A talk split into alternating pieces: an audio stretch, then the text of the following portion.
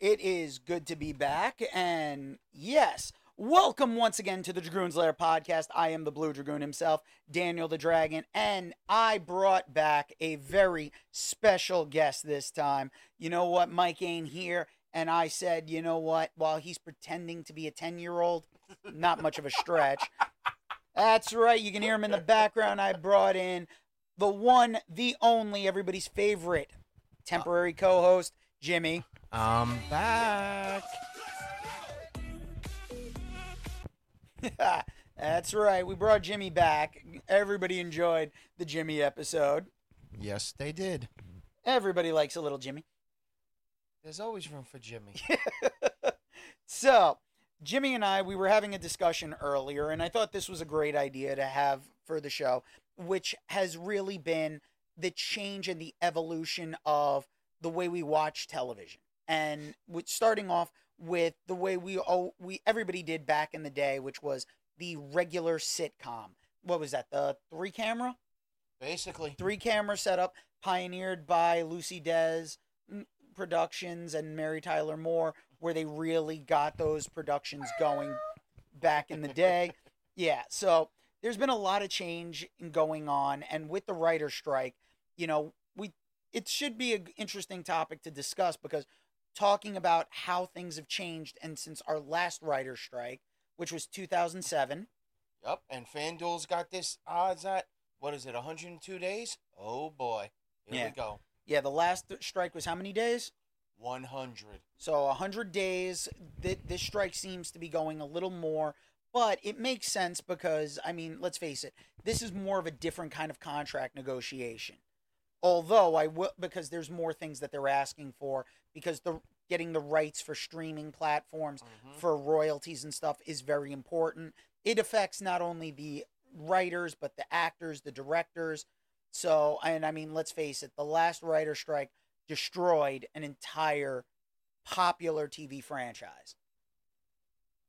And I don't know if you remember, you know exactly what show I'm talking about. I'm trying to remember. Refresh me, my man. Heroes. Oh, yes. Yeah. Heroes was, you can bring the mic up a little closer, but yeah. Heroes was that show that the second season, there were so many plot threads that they just dropped them because they didn't want to just say, let's stop and come back. You figure they sent, what was it?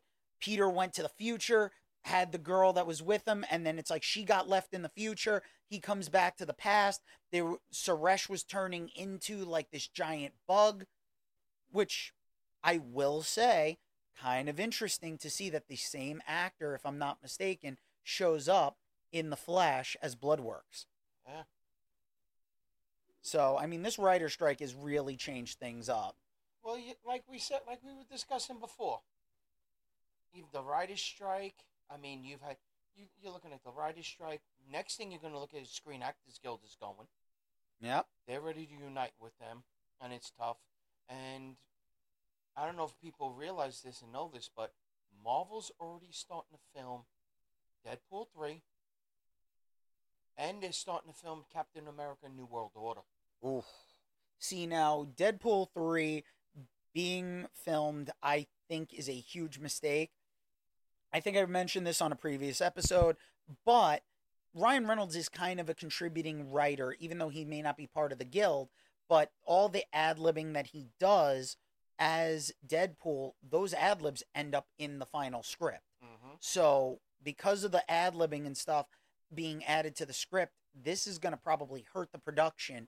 And I hate to say it, but if what same time frame, Wolverine Origins was where we got the horrible Deadpool where they covered his mouth, and it wasn't even Ryan Reynolds at that point, nope, because they didn't have a script, and we can't have that for Deadpool 3.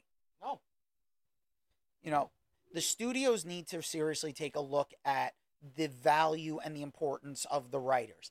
They've kind of almost slapped the writers in the face by doing a deal with the Directors Guild, and the directors deserve a good deal too, but at the same time, if it wasn't for the writers, what are the directors directing? What are the actors using for these portrayals? Exactly. So, I mean, Jonathan Majors, we've discussed it a bit on this show from time to time. Yeah. And, I mean, his portrayal of Kang has been amazing. I don't know if the allegations and stuff are true. It's not like this stuff has gone to trial, so I don't want to make prejudgments. If it's true, it's horrible, and Marvel made a mistake throwing all their eggs in one basket this time around. Well, there's rumors going around that if all these little allegations go true, they already have lined up John Boyega. Which, that could be interesting. I mean, the good thing is you technically can recast Kang because there's so many variants. And, I mean, yes, we saw a bunch of the different variants and stuff at the end of, what was it, Ant-Man and the Wasp: Quantumania. And, I mean, we saw a bunch of them, but we know there's another version of them that's in younger version in the comics that becomes Iron Lad. Iron Lad, Rama Tut. Yeah, so there's a bunch of them. I mean, we technically saw Rama Tut a little bit when they were doing the Council of Kangs. And plus Loki. Yeah, Loki Season 2 is going to be the real test of what they're going to do moving forward with Jonathan Majors. I thought Kang was a good choice for a villain, although I would have liked to have seen a threat that could last longer throughout the phases, which I think a lot of people were hoping for Dr. Doom. A lot of people were also hoping that Robert, what do you call was going to come back? Robert Downey. Yeah. But if you look at the date, Marvel changes a lot of their scripts. A lot of people don't realize that. A lot of these directors change their scripts and everything. We've discussed that numerously, even with the Dark Knight franchise. Yep. How the Dark Knight Rises was 3 books. Yeah. Was 3 books. Now you look at the Marvel franchises and everything, phase 2, 3, how they had to adjust everything. Like, for example, Civil War. Civil War had, 10 characters at least? Yeah, Civil War spanned a lot of the comics at the time. The trade paperback is available if anyone really wants to look. Then, granted, yes, there are 2 Civil Wars, but we're talking the first one, which was Captain America versus Iron Man, as opposed to the Captain America and Captain Marvel, really. No, actually, it was Iron Man, Man and Captain Marvel? Yeah, so, I mean, we still have Captain Marvel, but I don't think we should rehash that Civil War again for... Someone was telling me they read the Secret Wars, speaking of which, and they're like, yeah, I read the Secret Wars, I thought... It was the worst thing I read. And I'm like, wait a minute. What Secret Wars did you read? Yeah. And then they put up the picture of the latest one. I'm like, you're saying that's bad? You didn't read the original? Oh, geez. I mean, there's it goes Secret Wars, Secret Wars 2. Then there was a Secret War. Yep. And then it does the Secret Wars again. Yeah, it's a little wonky. Because they, Secret Wars, Marvel's kind of like soft reboots and like restarts. They've had like all these events, but I think Battle World was really like a big like Kickstarter. Which I still think like Dr. Doom would have been the perfect villain to continue on, because bringing him in, especially because, I mean, we know the Fantastic Four is coming in. Yeah. And I mean, we've already seen, Neymar and his, how did they refer to Atlantis at that point? Atlantis. Yeah. So, I mean, I always wonder, because I always get confused, because now we have Aquaman with his version of Atlantis. So, I mean, when we say it with Marvel, though, it really is like we have Neymar's Atlanteans. We have Wakanda. I don't understand why we don't have New Latveria. I mean, and you could have it where he's taken over and... You don't have to go into the detail, but I mean, hell, in the comics, they've already said, because he uses magic and technology, he's up there with the Sorcerer Supreme himself. Now, are we talking about Wong, or are we talking about Dr. Strange? Dr. Strange. Aha. Yeah, now it's... But now everybody also forgets, and it's funny you mentioned it, but if you watched Avengers Endgame, kind of, sort of, in crazy ways, Atlantis was dropped in, and it was a future plot. Yeah, but there is, like, now, because of Eternals, you figure this is how they're going to... It looks like this might be... Their rumors are saying, like, you got a giant, like, what is it, Celestial, sticking up straight out of the ocean. No one's addressed it, but the Celestial is pretty much made of adamantium. Oh, wait a minute. The Celestial was addressed in She-Hulk? Yeah, little bit. But did you also know that, what was it? The, they addressed the Wrecking Crew to a little bit of a point. In She-Hulk. Yeah. But they just, like, they show it and it's like, what happened? I feel like She-Hulk got a bad rap. It was a good, fun show. It didn't need to be the ultra serious tone. I think, like, we needed, like, these different ventures, especially when we're going into the realm of, like, the episodic series. I mean, we've seen Netflix, where Netflix shows have been, like, predominantly very dark, very gritty, when we had the Netflix Marvel shows. Yeah. I mean, when it was on ABC, it was a little, like, it was more lighthearted. It felt more in tune with everything, but it didn't mesh with the overall, like, world that the cinematic universe was going in. It tried to, but it never really crossed over, so that it was never addressing certain things. I mean, granted, yes, they did address, like, when Hydra took over. They addressed the Hydra issue, plus they also addressed the Thor issue. A little bit, but that was early on when they were still even trying. They didn't even bother making an effort when it came to, like, some of the other stuff. They, like, gave up. And let's face it, because the Marvel, like, the Disney Marvel merger with Fox hadn't taken place yet, we still had to sit through... Oh God, the Inhumans. It does make me laugh. It was pretty bad. But they still brought him back. Yeah. They brought him back, but they brought him back on an alternate Earth where it was like dealing with an incursion. So although the one thing that does kind of confuse me though is how they've now designated the movie universe as 616, which has been the main Marvel continuity in the comics as 616. So what do you call the animated Sony version? Yeah, which, I don't know, did you see into Across the Spider-Verse? No, not yet. I saw it, and I have to say it was very interesting. Now, I don't want to spoil it for you, but it is a cliffhanger, so you know there's going to be another part. Oh, thank heavens. But...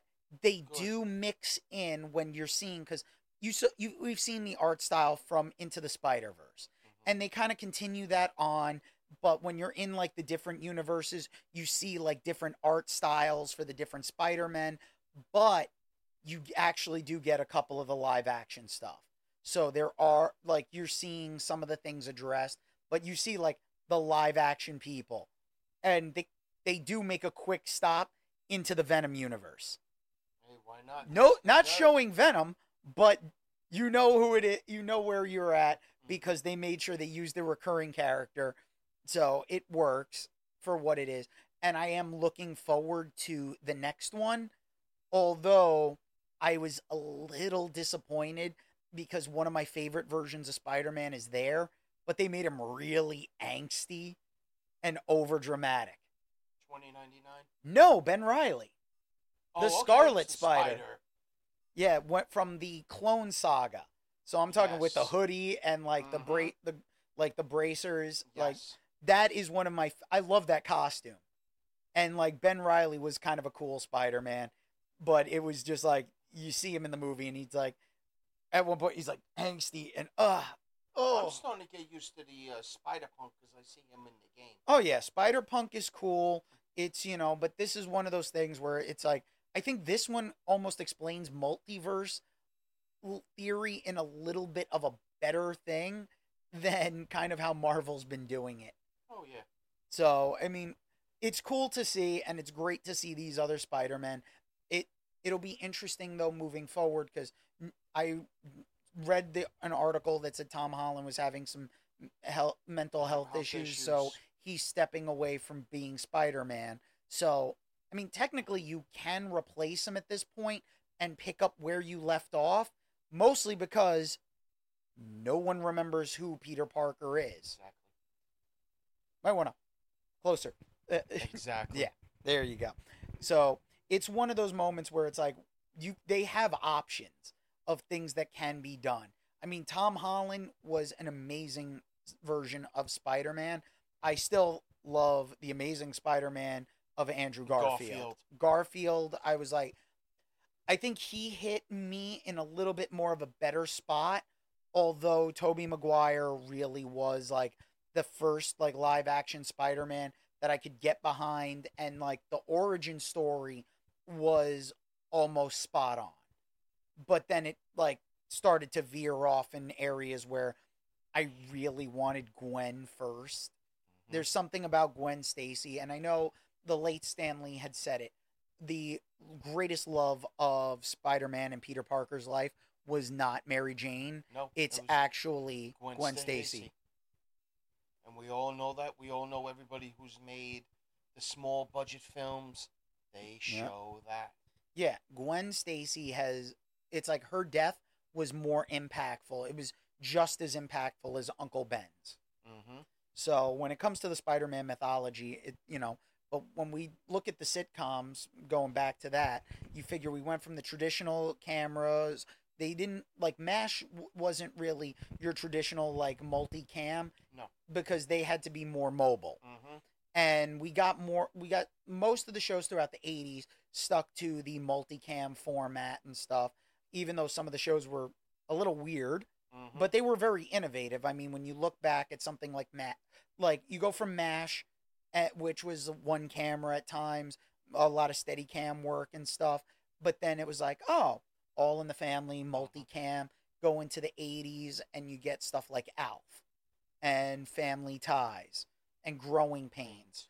These were shows that were multi-camera shoots, they in front of a live studio audience at times.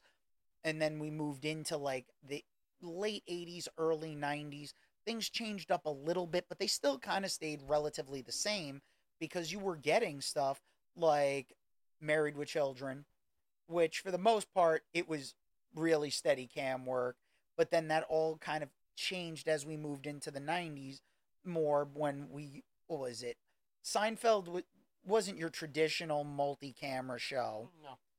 And then I think it was, the one that really changed it all? Would you say Modern Family? Yes. Because Modern Family, The Office, was all like, it's a reality series. Yeah, they made those shows felt more like a reality show in their stylization. Abbott Elementary. Yep, I haven't watched Abbott Elementary, so I wouldn't know. That's funny. There's so many shows to try to keep up with and everything, and I mean, things are coming on one streaming platform and leaving another, so it starts becoming like a little bit hectic when you're trying to like, what does X, Y, and Z? Which do I watch? Which do I don't? And the writer strike is one of those things where, what are we watching? What are we not watching? Because shows are coming off the air. I mean, they've already announced that Superman and Lois is going to end on a cliffhanger. And I don't know how I feel about that, because Legends ended on a cliffhanger. And I loved the Legends of Tomorrow. And now Legends, it's like, there's no final resolution. See, what they should have did is, people should, like they did for the DC. You remember when there was the DC Universe? DC had their own channel. Yep. They had Titans. They had Swamp. And that went right to HBO Max, now Max. That's what people should do. What happened when Family Guy went off? Everybody got ticked, and it came, but it was on Cartoon Network. Yeah. And then from there, people like, listen, you got to continue this. It was the DVD sales and stuff. But the problem is, it's harder to do that nowadays because physical media is not as much of a thing. And that's really a shame, because these companies, like, and Max has proven that this is something that can and will happen. The shows will just disappear. That's what you don't want to do with shows. Yeah, no. The shows, we don't want to see them disappear. We want them to continue on and, like, actually have a lasting legacy. You want them to come at least to Pluto TV, Tubi, Freevee, which is a funny thing. Because if you get Freevee, and you can also watch it on Prime. Yeah.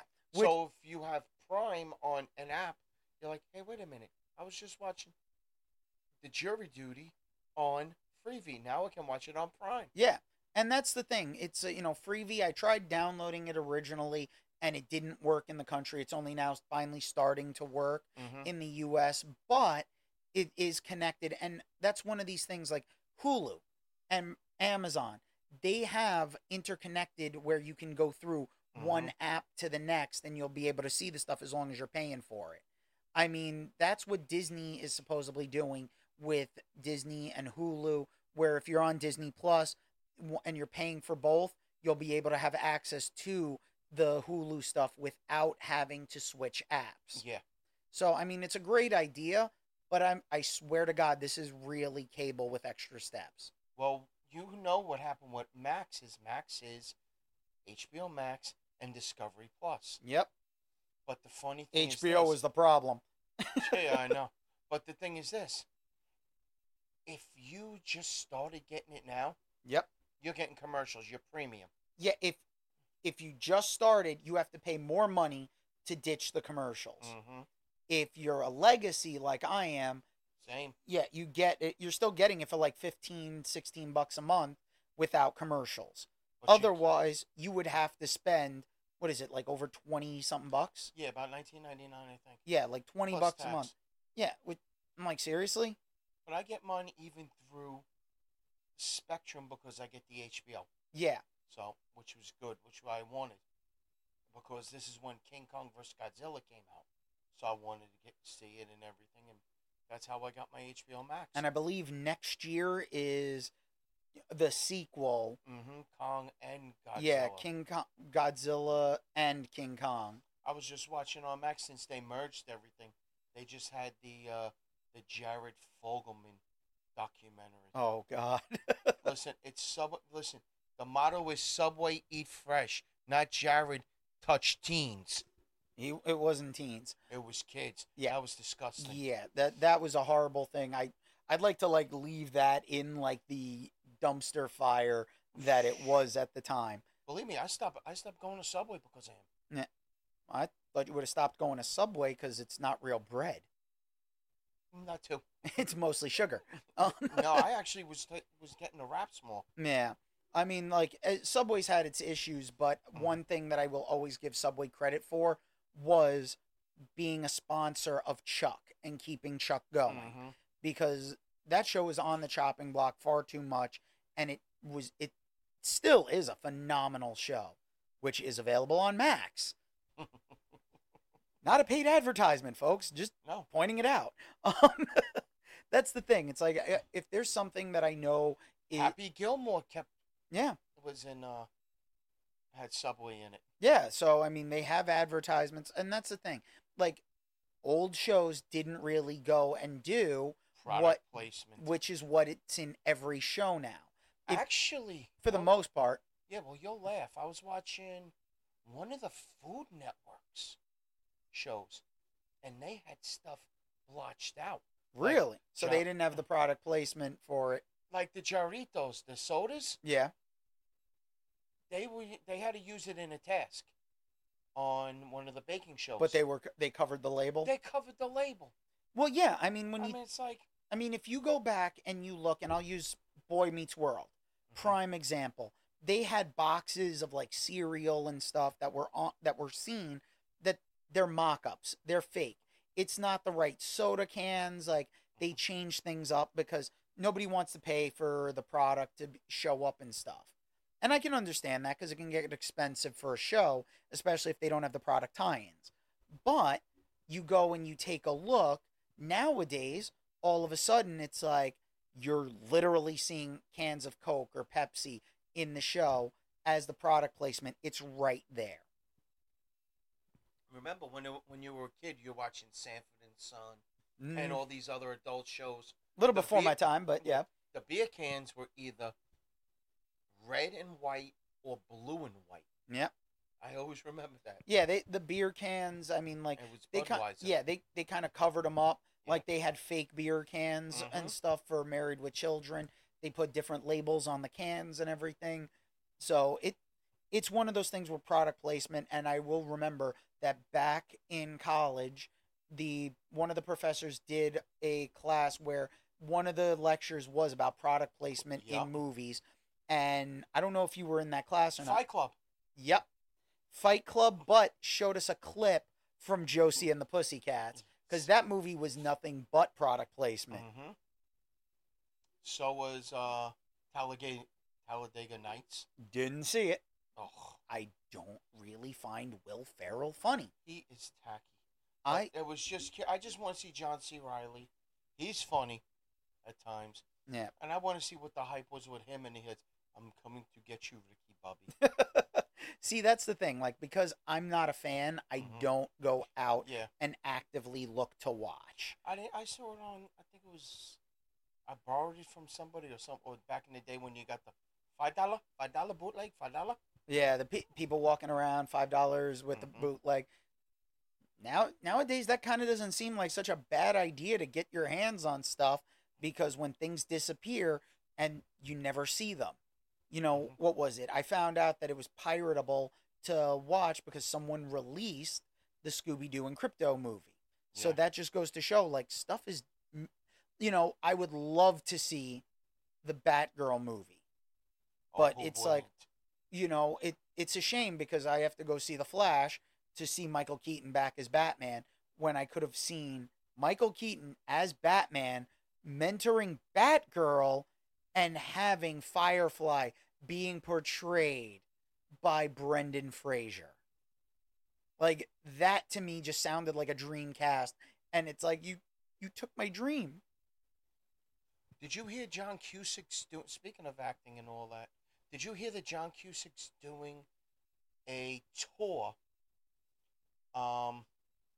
He's coming to Jersey. He's going to do High Fidelity. What, on stage? NJ Pack. They're going to do an orchestra, and then they're going to show the film, and he's going to do Q&A. Oh, okay. He's going to be in Podshock. He's doing Say Anything. He's doing a few of his other movies, but and all around the country and everything. So they're going to have orchestra and that. I looked at that, I was like, wow, that's pretty good. Oh, yeah. There's something about John Cusack movies. He's very charming. He makes a character that may not be so likable. Because when you look back at High Fidelity, he really isn't a likable guy. He kind of brings most of this on himself in the movie, because it's like he's obsessing, thinking his girlfriend's cheating on her, just so he ends up cheating, but she's going and she's screwing around too. So it's like, but it's like, it's a very unstable, unhealthy relationship. But because it's John Cusack and you have Jack Black in there, it becomes something that you're like, you know what? He's charming enough that you overlook, like, some of the faults. Did you see the Zoe Kravitz TV show of it? No, I did not see that. I meant to, and I think it got lost in the shuffle. It's still, like, on my list because it's on, what is it, on Hulu? Yeah. Yeah. So as long as it's still there, I should be able to watch it. You know, writer strike is a perfect time to be able to catch up on some of this stuff. Although, I mean, I've been watching Letterkenny, but I was watching Suits on Amazon Prime. It's 9 seasons. I'm in season 8. And earlier on in the week, I saw it was like 11 days left before it leaves Prime. I'm like, no, I got to get through this before, because I can go back to Hulu and watch Letterkenny. I cannot go back to Amazon and watch Suits again. I think Suits is supposed to be moving, though, to Netflix. But you always say you're getting back to the moving. I always see every month, I always check the bottom of the Max, see what's leaving at the end of the month. And that's pretty good. They give you a good list, like, oh, all right, they had this here. Oh, they got this Dirty Harry. I didn't see this. Oh, they have this old one with Gene Kelly. Then you look at it like, okay. And then you see how much time he got there. Yeah, but sometimes there's not enough time. No. And that's the shame. Mm-hmm. I mean, that's the problem with streaming. Because you know what? Maybe you might remind you of something, but if you can't watch it, you still can't watch it.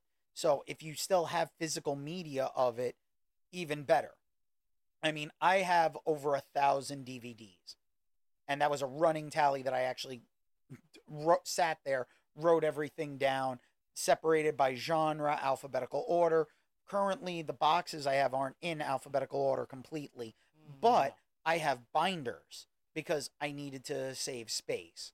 So the binders really did help, but there are certain ones I don't want to lose the boxes of. Yeah. So it really is something that it's like, I do feel like physical media was something that we're losing out on.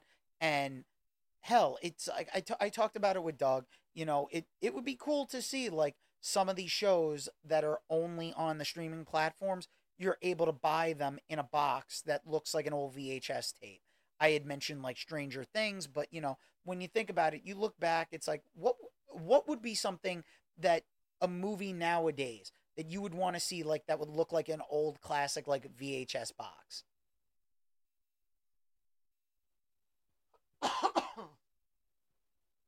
You know, it's a good question. I'm trying to think. Stuff I've seen lately. Yeah, I mean, and everything. It's a lot going through. Like, something that I think would be kind of cool to see in, like, a box that has the box art for, like, an old VHS.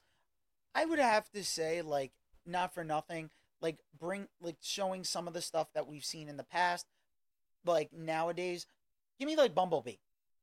Since Bumblebee took place in the 80s.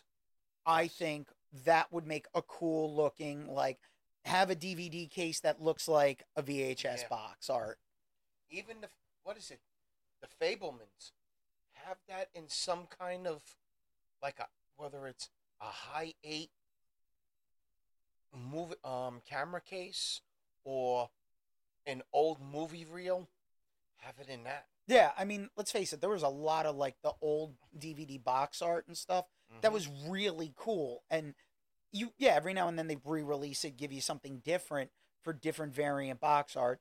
And I'm pretty sure you and I both know people who bought some of them just because they wanted the different box art. It's like It's like the figures, the action figures, the droids. There was 4 different variants of the original droid from The Phantom Menace. Yep. There was 2 different varieties of Darth Maul, Qui-Gon, and Obi-Wan. And I think even Anakin, because they gave them all the cloaks. Yeah. So they had several different variations. I mean, collectors remember, like, their figures. Mm-hmm. Figures, they look for the variant. They look for something that's slightly off or slightly different from all the other packaging. And, I mean, it's something to do. It's, you know, it's not something that's hurting anyone. It actually was making money. I mean, I feel bad that nowadays there aren't toys the way there used to be. I mean, let's be honest here. We have toys collectors that they're making figures and stuff more for a collector's market than they are for kids to actually play with. Because kids are playing more with, they're looking at a screen. The generations have become from using their imagination and having toys and very minimalist things to do to now it's all on a screen. They've got a screen in front of them almost every single point in the day. Yep. Now, granted, it's great if someone wants to listen to the Goons Lair podcast on Spotify, iHeartRadio, iTunes, watch us on YouTube. You know, these are things that it's perfect for people to watch on the go. But at the same time, there is still a lacking for the creativity for younger kids to be able to sit down and have, like, an old He-Man figure and, like, some smaller G.I. Joes and, like, come up with a story of your own of how these characters are interacting. Have you seen the new G.I. Joes? No, I have not. Have you seen the new McFarlane figures? Yes. DC? Just picture them like that now. Oh, picture them, Tomax and Zaymot in that form. Yeah, they're getting very creative with the collector's market figures. Yeah. Now, here's the thing. Marvel, again, has... I forgot which company's releasing it, but they're releasing small superheroes again. The size of the old Star Wars figures and all. Moon Knight. They got Cyclops. They got the Wolverine. All these old figures like they had the Secret Wars. But now, here's a funny thing. Do you remember Iron Man 3? Yep. You remember all the armors he had? Oh, yeah. Almost a precursor to what we're going to get for the Armor Wars. Well, here's a funny thing. Here's a funny tidbit. Yeah, we got a funny tidbit here. Thank you, Cliff Clavin, for coming into play on that. You can get almost 7/8 of those Iron Man armors. Do you remember the cartoon? Yep. They sold every one of those armors before this. The only one you got to buy now is... Hulkbuster. I mean, they had one which was almost similar to a Hulkbuster. Looked like Nimrod. But that one would probably be a gem to find. Yeah. But these are all the Arctic one, the... going into the third world, going into the multiverse. Yeah, there's so many different armors. I mean, the Armor War show should be very interesting when that does drop. I mean, we know Loki Season 2 is going to be, what is that? I believe that's the next one coming on to Disney+. Secret Invasion is first. Really? They're getting Secret Invasion before Loki? Yeah. That could be a little interesting. You know what? I'm interested to see it because, you know what, I know Emilia Clarke is going to be in there. Mm-hmm. I've always been a huge fan of hers. She, very underrated. And, I mean, seeing what they're going to do, seeing Samuel Jackson, I think, is coming back for this one. I mean, I think I saw an article, though, that I think they were retiring a Marvel, hero, and I think it was Nick Fury. But I think it was white Nick Fury. Oh, yes. At least that was what it looked like for the article. I can't really remember it off the top of my head, but it was they... Oh, no. You know who they're retiring? Who? You would not believe this. Who? The Punisher. No, that makes sense. Yeah. There's been a lot of controversy when it came to the Punisher, and it wasn't even about the character of the Punisher. It was about the logo.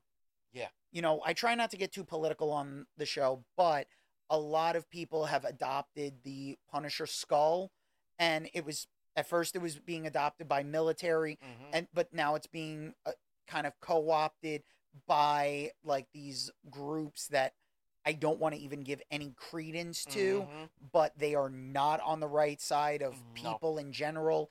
They're more for these militias restricting people's rights, and they've changed his symbol over now. They gave him, what was it?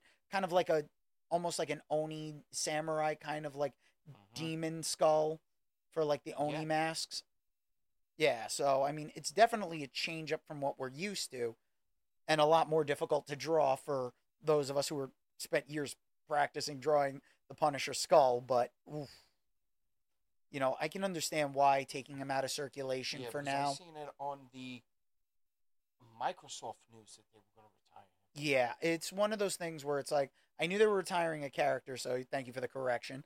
Yeah. It just happens to be one of those things where it's I understand why they would want to do it, just to also kind of take away some of the stigma.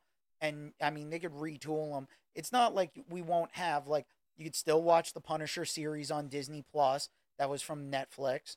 I don't know if they edited things down or not, but that was only 2 seasons. I would hope they would bring Barenthal back if they're going to bring him in to the cinematic universe. I hope they do, because I heard, I was just thinking when you said that, it wasn't him, it's Frank Grillo.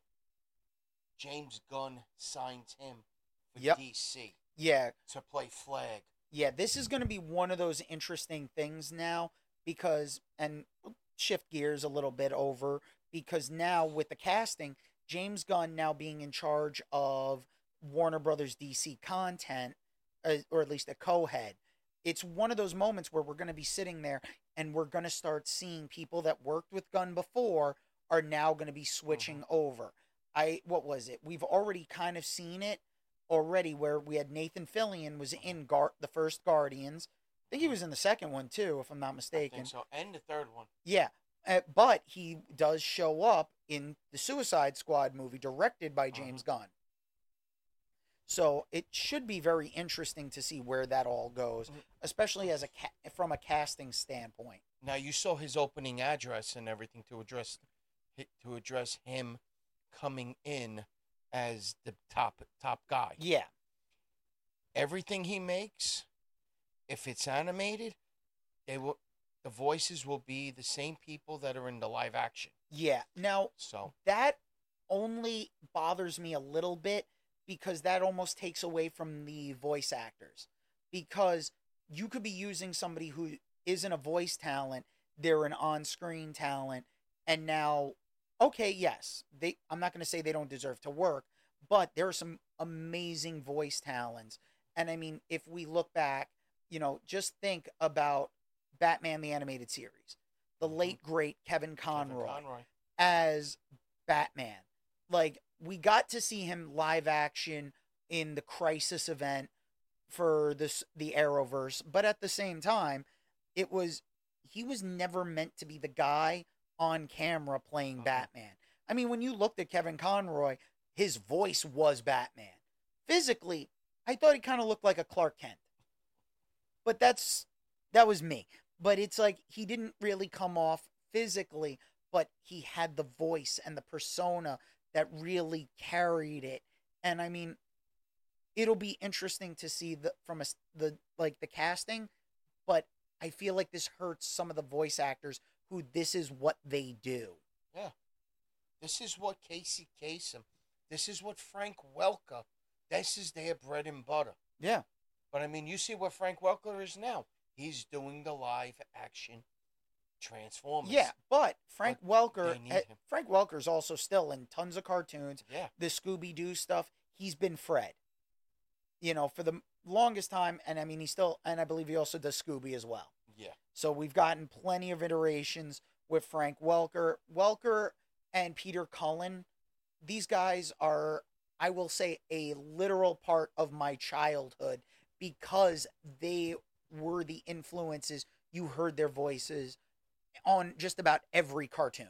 It's like people didn't realize that unless you watched Star Wars, you didn't know that Mark Hamill not only was the Joker, but he was Luke Skywalker.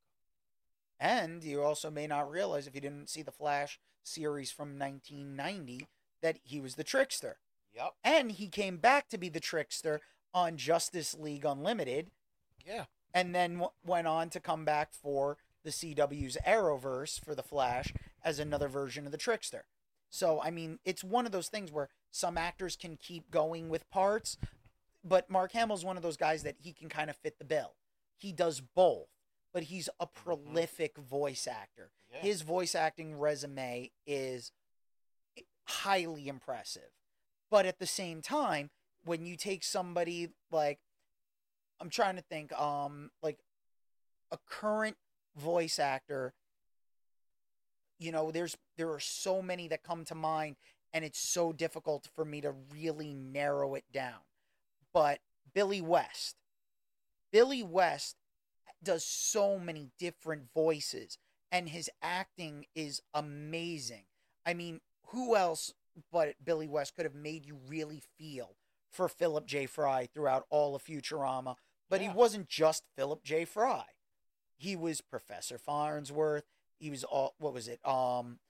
Zoidberg. And then we can't forget Zap Brannigan, as well as so many other characters on the show. So having voice actors being the also face, Billy West doesn't look like you would see him being like Philip J. Fry, but he can sound like a kid. I mean, he was Doug in the Doug cartoon from Nickelodeon / Disney. Yes, Doug. Yeah, so he's been around for quite a while. He was Ren and Stimpy. I know he did one of the voices, but then he went on when they tried to bring it back, he was both. So remember, Ren and Stimpy was not supposed to be the cult phenomenon that it became to be. Yeah, well, there's also a documentary about it, so I don't want to get too much into Ren and Stimpy because of the creator. I mean, I don't know if people realize it was supposed to be called. It was supposed to be Doug, Rugrats, and Milk and Cheese. Yep, but that one, Milk and Cheese, didn't really work. No, they went with Ren and Stimpy, which to this day still works. But Ren and Stimpy also made it more when they got put onto SNCC. Yeah, you know that they added the animation like half hour on Saturday nights on Nickelodeon, their SNCC block. And, I mean, you know what? Using that as a bounce back point to where we were before when it came to, like, the sitcoms and everything, that's something that we're missing out on. You know, Friday nights were TGIF. You know, you had, like, Nickelodeon had their SNCC. So you had, like, the hours. Cartoon Network had, like, their weekend Toonami block. TVs. There was the must-see TV. Every network had, like, certain days blocked off where these were shows you have to sit down and watch. It wasn't that you could stream them the next day. It wasn't that you had another option. You could maybe throw in a tape in the VCR, record it, but it wasn't going to be the same as if you went out and you missed it. These were things you went back, and I mean, you can even say it like Lost was kind of like towards the end of it where it was the water cooler shows. Week to week, they come out, and you're able to talk about them. And you had time to digest the episodes. The Office, Lost, Survivor, all the new reality shows are the same thing. Sorry, once you start saying reality shows, one, it's not reality, and two, I know, it's all drama. People don't realize that. Yeah. It's all drama, and I've heard this even through people that have been on these shows. Oh, yeah. That they tape. People think, oh, this really happened. Somebody and a couple of people have told me, no, not really. Yeah, and that's the thing. It's not only that, but also then you're kind of also sitting there and you realize, but it's like this is all staged. There's a lot of things that are going on to create the drama. I mean, reality TV shows started in the 90s, really, when they started off with MTV's Real World. The Real World. Moving on from there, they kind of went to Jersey Shore, and it was like Jersey Shore wasn't as staged. Road Rules. MTV really started it off, but we saw a major boom in reality television during the previous writer's strike. Yeah. And, you know, it all keeps coming back to that writer's strike. You know, this episode may feel like we're going around in circle. But it's a good circles that you always check. Yeah. It always ends up there. It's like on Staten Island. You know, it's like you always go back to that same person. No. Let's not and say that we didn't. I will say, and I am very proud of this fact, that an ex of mine from this island I have not seen nor heard from in over 10 years. I'm going to say it's probably been about 12, 13 years. So... that is a great thing. Yeah. So it's one of those moments where it's like, you know, yes. But there are plenty of people. Everyone likes to say Staten Island is so small. Everyone knows everyone and everyone knows everyone else's business. I like to be able to keep to myself and not be involved in that. I'd rather take a look at the larger world as a whole.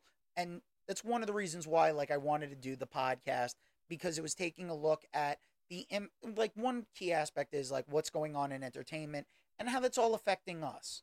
I mean, the writer's strike is something that definitely affects how things have been. And I mean, I don't need more reality TV. I don't understand this Vanderplump rules or whatever it is. This Vander Hoosies. The Real Housewives of who cares what city you're in. Yeah. I mean, there were some reality shows that I will say I did get invested in. And, I mean, some of them were because they were on Staten Island, like Mob Wives. Oh, yes. That was one I got invested in. And I will say, one of my previous jobs, when I bumped into a lot of that cast.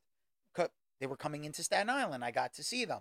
And I didn't make a big deal out of it because they are just people. But at the same time, it's like I was paying attention to the show. I was enjoying what was going on, you know, but I also know there is that level where they got to amp certain things up to make it more entertaining for everyone to watch. I cracked up where, okay, even on Big Angie's show, I knew who one of her photographers was. I knew the place where she, a couple of bartenders and DJs that were worked at the Funky Monkey. Drunken Monkey. Oh, yeah, that's right. It's the Funky Monkey now. Now it's the Funky Monkey. But if anyone is interested, yes, on, what is it, Forest Avenue? Yeah. Forest Avenue, there is a bar called the Funky Monkey that used to be the Drunken Monkey. Yep. You know, not really where I'm going to hang out, but that's also because I'm not much of a drinker. I'm honest about that. I like maybe socially one drink here and there, but it's not like I'm not somebody who drinks. But if you want to come and check it out and a piece of Staten Island history, knowing that it was Big Angie's place, it had been on the show and it also been on Mob Wives. Check it out. Heck, you can even see, you drive up further, you see Big Angie's mural. Yep. That's on a wall. Exactly. And that's the thing, you know, there's a lot of great stuff on Staten Island that most people don't realize. You know, a lot of people crap on the island. It's the forgotten borough. It really is. I mean, and I'm going to bring this to video games before we wrap it up. You know, if you remember Grand Theft Auto, what was it? Liberty City? Yes. Liberty City went and it was supposed to be New York. What borough could you not get to? Staten Island. It didn't fucking exist. It was like, if you went further, you were going into Jersey. I'm like, ugh. And it feels bad because there's a lot of cool stuff that's come from Staten Island. I mean, let's just be real for a minute. We wouldn't have the Wu-Tang Clan if it wasn't for Staten Island. Nope. So, I mean, right then and there, Wu-Tang Clan alone should be a saving grace for this island. Wait, there's more. Oh, there's more? Alyssa Milano. That's right. Yep. I went to school with Alyssa Milano. I know who, as she was known, it's funny you mentioned, Lucifina. I was in Ramona's 8th grade class. I know Ramona. And there was a guy, Derek, that was breaking up the fight in one of the episodes. He's from he used to go to Tonville High School. This guy, PJ, I was in my cousin's band. He fixed the lock, one of the locks on. Yep. See, there's connections everywhere. Yeah. I mean, the island is connected. The only thing that really makes this island terrible at this point, in my opinion, is damn turkeys. No, it's the deer. No, it's the turkeys. Oh, no, here we go, Bugs Bunny. No, literally, it's turkey season. No, it's Canadian geese pooping season. That's who started it all. The Canadian geese started it, but when the College of Staten Island got, like, the bird dogs to run around and chase off the geese, mm-hmm. Not as bad. It you know, it's the population's a little more under control, and they did it humanely. But the deer come across the bridge, it happens, you know. But I can avoid a deer. It's the turkeys that people think, oh, they're just birds. No, these are vicious animals that they will claw you. You cannot approach them. You don't want to feed them. It's like they're everywhere. And you will literally get a fine if you shoo them off your car. And I'll tell this story real quick before, just to wrap it up. But one of my old managers, well, assistant manager, then he eventually became my manager. But he went and he was living over down by Bay Street area that, you know, we got all the turkeys over by Seaview Hospital, uh-huh. You know, for those who don't know. But as, like, he went and he had to get to work. There were turkeys all over his car because he's in that area. It's like he shoos the turkey off of his car. Guy comes across the street and from the wildlife people and gives him a summons to go to court. And he's like, I have to go to work. What am I supposed to do? It's like, you're not supposed to, like, you can't do anything to the birds. They're protected. It's like, are you serious? What am I supposed to tell my boss that I have to go to work and I got to wait for a turkey to get off my car? And he's 100% right. But the guy was like, I'll see you in court. It's like you have nothing better to do. And that's the thing. It's like the turkeys are a menace only because of the fact that it's like they're everywhere. They're breeding out of control. And it's a wild turkey. It's not like they're an endangered species. No. Although if they did show up in certain areas of the island, they wouldn't have turkeys over there. No. Yeah. No, we're just going to leave it at that. Yeah. So with that being said, I want to thank everyone for tuning in for this highly anticipated episode of having Jimmy back with us in the lair. It's Jimmy the sequel. That's right. Thank you. Thank you for coming. Now, with that being said, Jimmy, how can anybody get in touch with you if they want to get in touch with you? You can get in touch with me on Facebook, Instagram, and yeah, that's about it. And how would they get in touch with you there? You can get in touch with James A. Haynes IV on Facebook, James H. IV on Instagram. There you go. So anybody wants, or you can just send us an email at dragoonslairpodcast@gmail.com. That's dragoonslairpodcast, all one word. Dragoon is spelled with two O's. That's dragoonslairpodcast@gmail.com. You can send us an email, and I will gladly pass that along to Jimmy. So if you have any interest in having Jimmy as a temporary co-host for your show or as a shill for any product you want, let us know, and we will pass that message off to Jimmy. I am the Blue Dragoon 13. You can find me at Blue Dragoon 13 on Instagram, TikTok, YouTube, Twitch, and from Twitch you can find the link to the Discord page where you can find me there. You can check out my Spotify page where you can listen to the Dragoon's Lair podcast and see the video episodes, because I think from now on I'm going to be doing these video episodes are going to get posted on Spotify. So everywhere else, iHeartRadio, iTunes, you'll be able to hear us. But if you want to see us before we go to YouTube, check out Spotify and check out the Dragoon's Lair podcast there. And I know you're listening to us. So why am I telling you that? Because it's there to help you spread the word, be part of the Dragooni army. We love you guys. And this is everyone's favorite podcast. So we want you guys to spread the word. Make sure everyone knows about the Dragoon's Lair podcast. Everybody. That's right, folks. And we are here to entertain each and every one of you. And I, Daniel the Dragon, the Blue Dragoon himself, would like to just say, you don't have to go home, but you can't stay here. Now get out.